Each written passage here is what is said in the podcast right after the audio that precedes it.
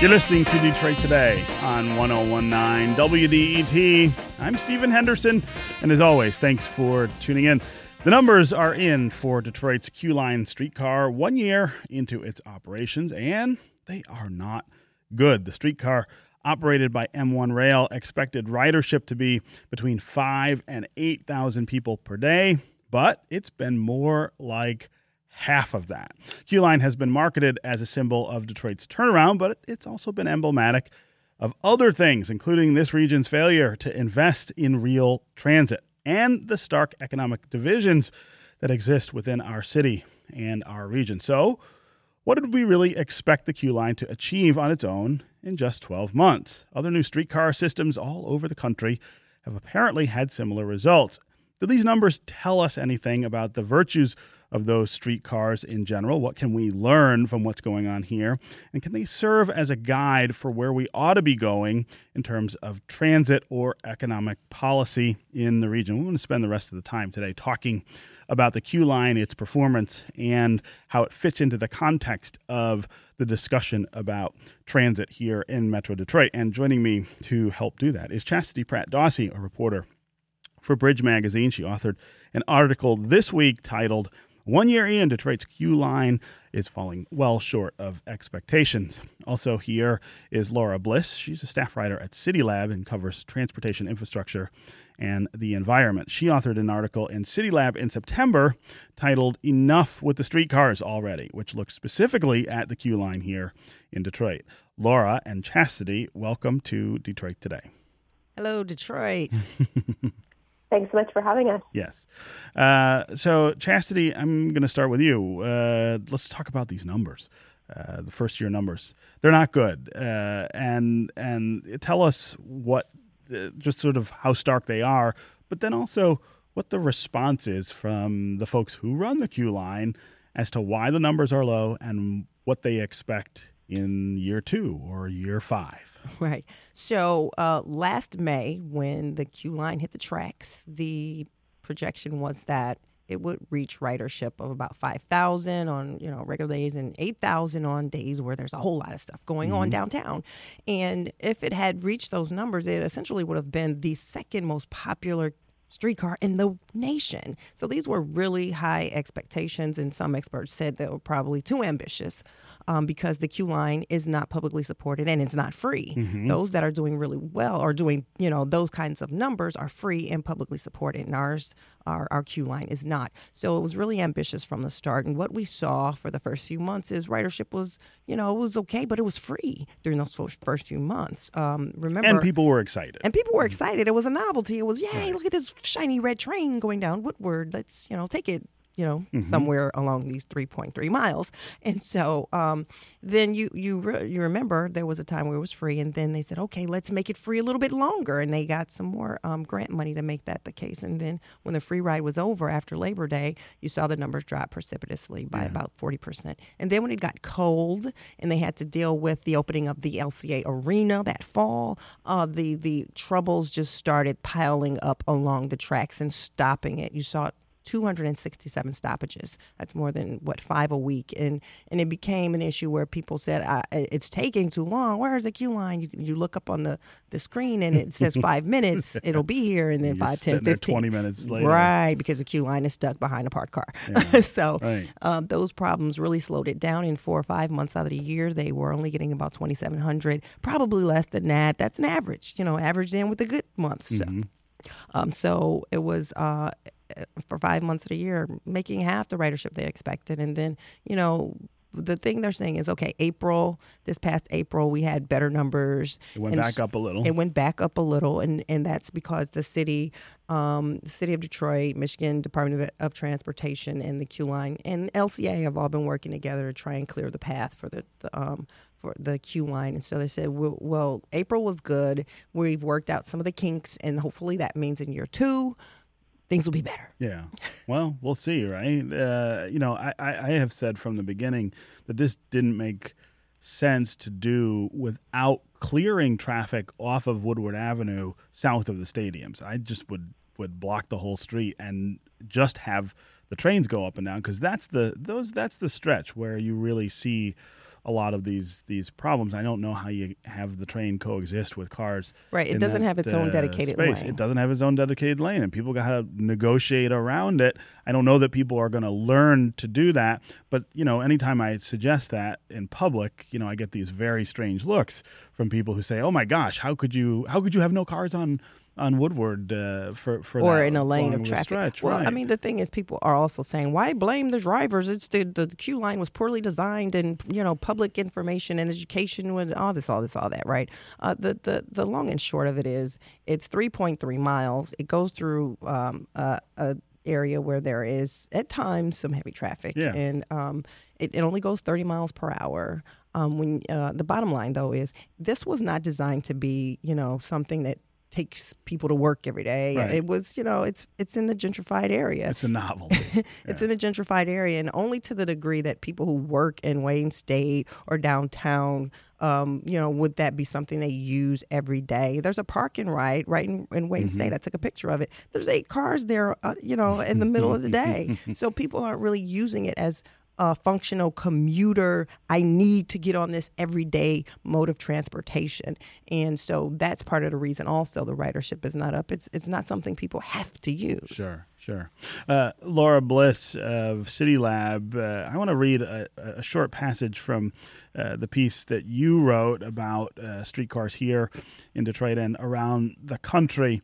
Uh, you said, overall, as critics have often pointed out, the record is pretty poor when these projects are judged as transit, which might be the wrong frame. Actual transit riders aren't well served by them, but developers and downtown business boosters tend to be pleased. Uh, I, you know, when we were talking about the Q line here uh, for years, and it took a very long time to get this built and up and running, that was the frame that a lot of people put it in. Was that yeah, it doesn't go very far. It's not going to go very fast. It may not be a quantum leap ahead in terms of transit, but but the stations, uh, the stops along the way in many cities tend to serve as catalysts for other kinds of activity, foot traffic, uh, and business development. Um, talk about how what we're seeing here in Detroit sort of fits into the national picture on that account.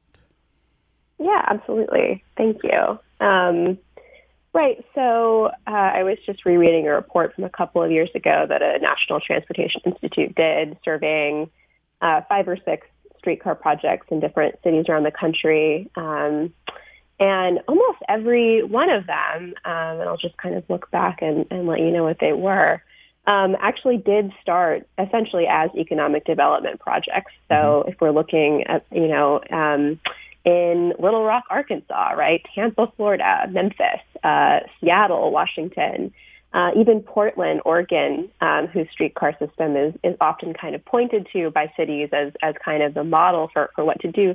These all started as, um, you know, uh, city leaders, uh, business leaders sitting down around a table and thinking about how to sort of, um, you know, re- regenerate uh, a particular neighborhood. Um, and there's nothing inherently wrong with that, right? Mm-hmm. Uh, you know, and, and, and it's possible that in, in some instances it, it, it has been successful as, as an economic development tool, although I think the research is still pretty scant and it's kind of hard to separate out, you know, is, was it the streetcar, right, that, that led to, um, you know, big uh, real estate and uh, commercial development, you know, along these corridors. Um, uh, on the other hand, right, we know that public funds are being spent to build these projects, right, including in, in Detroit. I think Mhm. the the sum total is something like $47 million of, of local, state, and federal funds. And, and, and correct me if I'm wrong on that. Um, and so, so that's kind of where we get into hairy territory, right? Like, you know, if, if we're trying to use public funds to build a transit project, then, you know, you, you want to be able to serve the maximum number of people, right? And so, you know, many of these streetcar projects, including Detroit's, do not connect meaning, meaningfully or, or even at all to the larger transit networks. And, and, you know, as, as you two were just discussing, right, this really is kind of a, a novelty ride. Mhm. It's, it's pretty unusual, you know, for, for uh, day-to-day commuters to be relying on it. And that makes a lot of sense because it just doesn't really connect. It's not practical. Yeah. Um, so I think that's really where cities get into trouble. And, and then, of course, there are these other kind of elements to to the projects that often, you know, make them make them less practical, like like the um, lack of dedicated lanes, right, and, yes. the, and the sort of slow speeds. Um, but but yeah, I think I think there is a sort of tension between do, you, do you want to do an economic development project? You know, okay, but you know how, how much how many federal do- uh, excuse me public dollars are we talking about using yeah yeah i mean you you, you did have here that tremendous private investment uh, in the line that attracted those federal dollars. The, the, the public money in this project, for the most part, uh, was matching. And so, it, you know, it was hard to say, uh, you know, given that the private money was driving the project, it's hard to tell them what to do or what not to do. Uh, I think the, you know the the bigger question here is always in Detroit. What else are we doing? What how else are we managing transit to be able to get people around, which we have not done well uh, for about 40 years, and the Q line is not right. necessarily a big step forward uh, in that way. We're going to take a quick break, and when we come back, we're going to continue our conversation about the Q line, and we are going to get to your calls. No surprise, lots of folks want to talk about this. Daniel in Detroit, Tom in Franklin, Lucy in Detroit. We will get to you next. Stay with us on Detroit Today.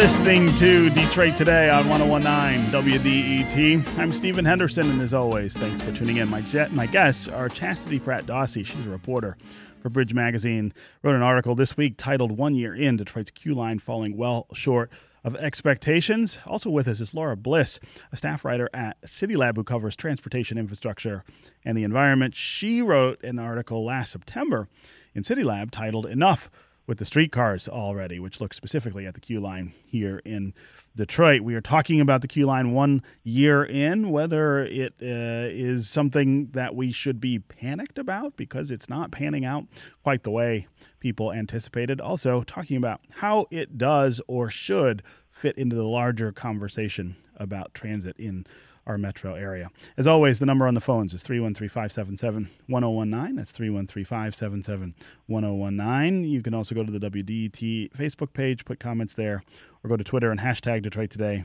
We'll work you into the conversation. Amanda on Facebook says, Nice for a joyride. The Woodward buses fly by you if you would like to get somewhere quicker, though, but I can see how the rail is more appealing to people. Deborah on Facebook says, I knew the Q line was in trouble when during peak times for commuters there was a car sitting at the start line and a car in the garage. There seemed to be no sense of urgency by the staff. Uh, as always, uh, like I said, go to Facebook, put your comments there. We'll work them in to the conversation. Let's go to Daniel in Detroit. Daniel, welcome to Detroit today. Thank you for having me on again. Sure. Um, you know, I own a house on Kirby Street behind the DIA, and I don't think anybody was more excited about the Q line than I was. And I got to say, it's it's just been a big disappointment. You know, the technology is a hundred year old technology. My friends say that they can walk faster after you stop for the red lights and stop at all the stations. That they feel like walking is actually better, uh, sometimes faster, depending on traffic. And um, I mean, if you look at what's going on around the world, the latest, greatest public transportation is in Dubai right now.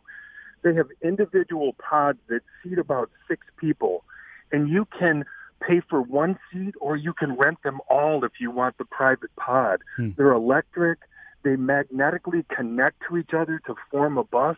They disconnect automatically when you get to your stop. Huh these are the things that we should be doing in Detroit, not installing hundred-year-old technology. That's interesting. It, if only we had Dubai money. Yeah, right. D- Daniel, thanks very much for the call. Right. I mean, I mean, I think uh, again, the, the, the gap here is is about funding and and prioritization of our leadership in terms of, of funding. And the reason that the Q line got built was because uh, you know, a bunch of private individuals decided that they wanted this, uh, and we still have not gotten our act together to generate the kind of money to talk to, to even talk about the kind of things that you're you're suggesting there, Daniel. I mean, we just uh, we can't do it. But there was a second part of it. Yes, it was to spur and be in, be a part of the whole economic development and gentrification of the midtown downtown area, but it was also okay if we build it, regional transit will come mm-hmm. and it will mm-hmm. connect to something that will go to the airport, that will go out to you know Ann Arbor. You can connect the,